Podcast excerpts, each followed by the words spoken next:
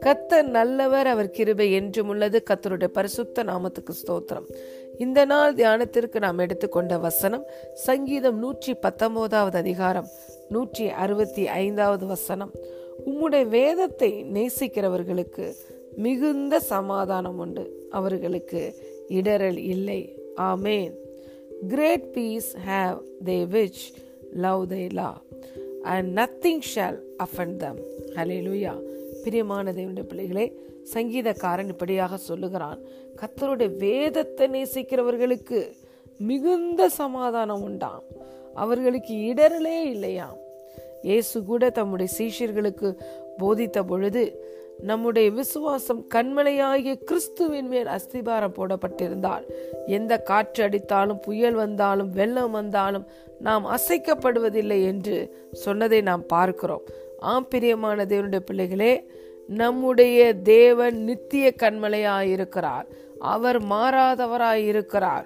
ஹலே லூயா அவரை நம்புகிற ஒருவனும் அசைக்கப்படுவதும் இல்லை இந்த தேவன் மேல் நம்பிக்கை வைக்கிற ஒருவனும் வெக்கப்படுவதில்லை என்று வேதம் சொல்லுகிறது.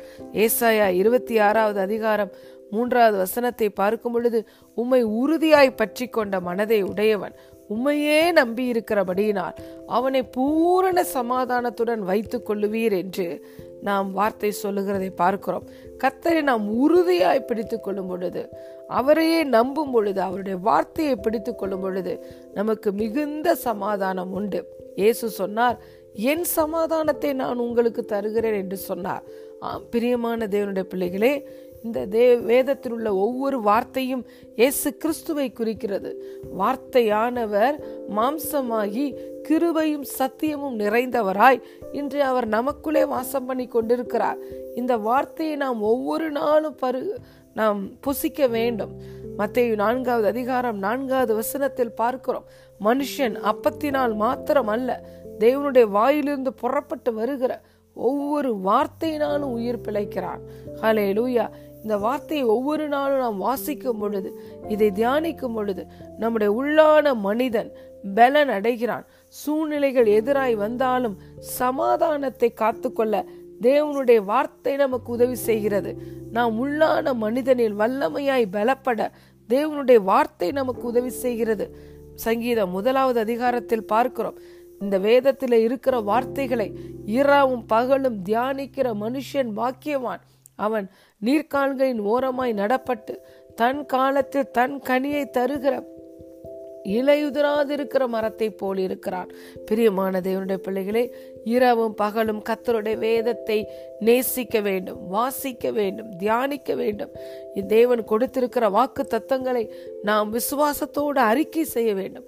நம்முடைய நம்பிக்கையை அறிக்கை செய்கிறதுல அசைவில்லாமல் நாம் உறுதியாக இருக்க வேண்டும்.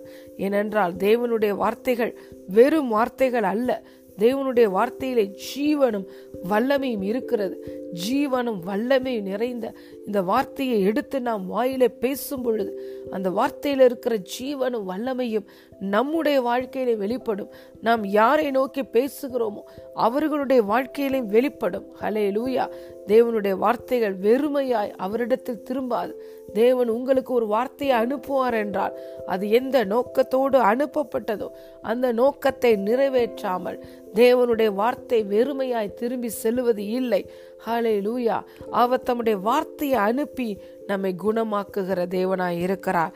ஆகவே தேவனுடைய வசனத்தை இந்த ஜீவனும் வல்லமையுள்ள இந்த வசனத்தை நாம் பிடித்து கொள்ளும் பொழுதுதான் சுடர்களாய் பிரகாசிக்க முடியும்.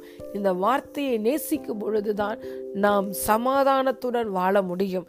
சங்கீதக்காரன் சொல்லுகிறான் உன்னுடைய வேதம் எனக்கு மனமகிழ்ச்சியாக இராதிருந்தால் என் துக்கத்தில் நான் எப்பொழுதே எப்பொழுதும் நான் மடிந்து போயிருப்பேன் என்று சொல்லுகிறதை நாம் பார்க்கிறோம். இந்த வேதத்தை நான் வே நேசித்து நான் தியானிக்கிறபடியினால் நான் என்னுடைய முதியோர்களை காட்டிலும் நான் புத்திமானாய் இருக்கிறேன்.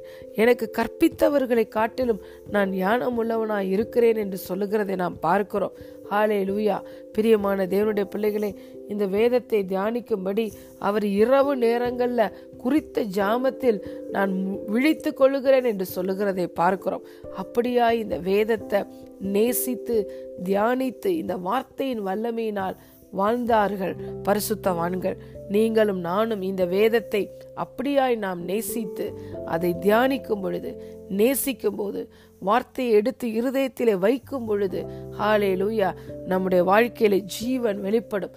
அது நம்முடைய உடலுக்கெல்லாம் ஆரோக்கியத்தை தரும். நீதிமொழிகள் நான்காவது அதிகாரத்தை பார்க்கிறோம். என் மகனே என் வசனங்களை கவனி. என் வார்த்தைகளுக்கு உன் செவியை சாய். இவைகள் உன் கண்களை விட்டு பிரியாதிருப்பதாக. இந்த வார்த்தைகளை உன் இருதயத்திலே வைத்து காத்துக்கொள். அப்பொழுது இந்த வார்த்தைகள் உனக்கு ஜீவனையும் உன் உடலுக்கெல்லாம் ஆரோக்கியத்தையும் தரும். ஆம் பிரியமான தேவனுடைய பிள்ளைகளே உங்கள் உடலுக்கெல்லாம் ஆரோக்கியம் வேண்டுமா? உங்கள் வாழ்க்கையில் மிகுந்த சமாதானம் வேண்டுமா? நீங்கள் பரிபூர்ண ஜீவனை அனுபவிக்க வேண்டுமா? தேவனுடைய வார்த்தையை வேதத்தை நேசியுங்கள். எல்லாம் உங்கள் வாழ்க்கையில் நடக்கும். அலே லூயா தேவனுடைய வார்த்தையில் இருக்கிற ஜீவனும் வல்லமையும் உங்கள் வாழ்க்கையில் வெளிப்படுவீர்கள் வெளிப்படும். நீங்கள் இந்த ஜீவ வசனத்தை பிடித்து சுடர்களாய் பிரகாசிப்பீர்கள். இந்த உலகத்துக்கு வெளிச்சமாய் இருப்பீர்கள் ஆமேன். God bless you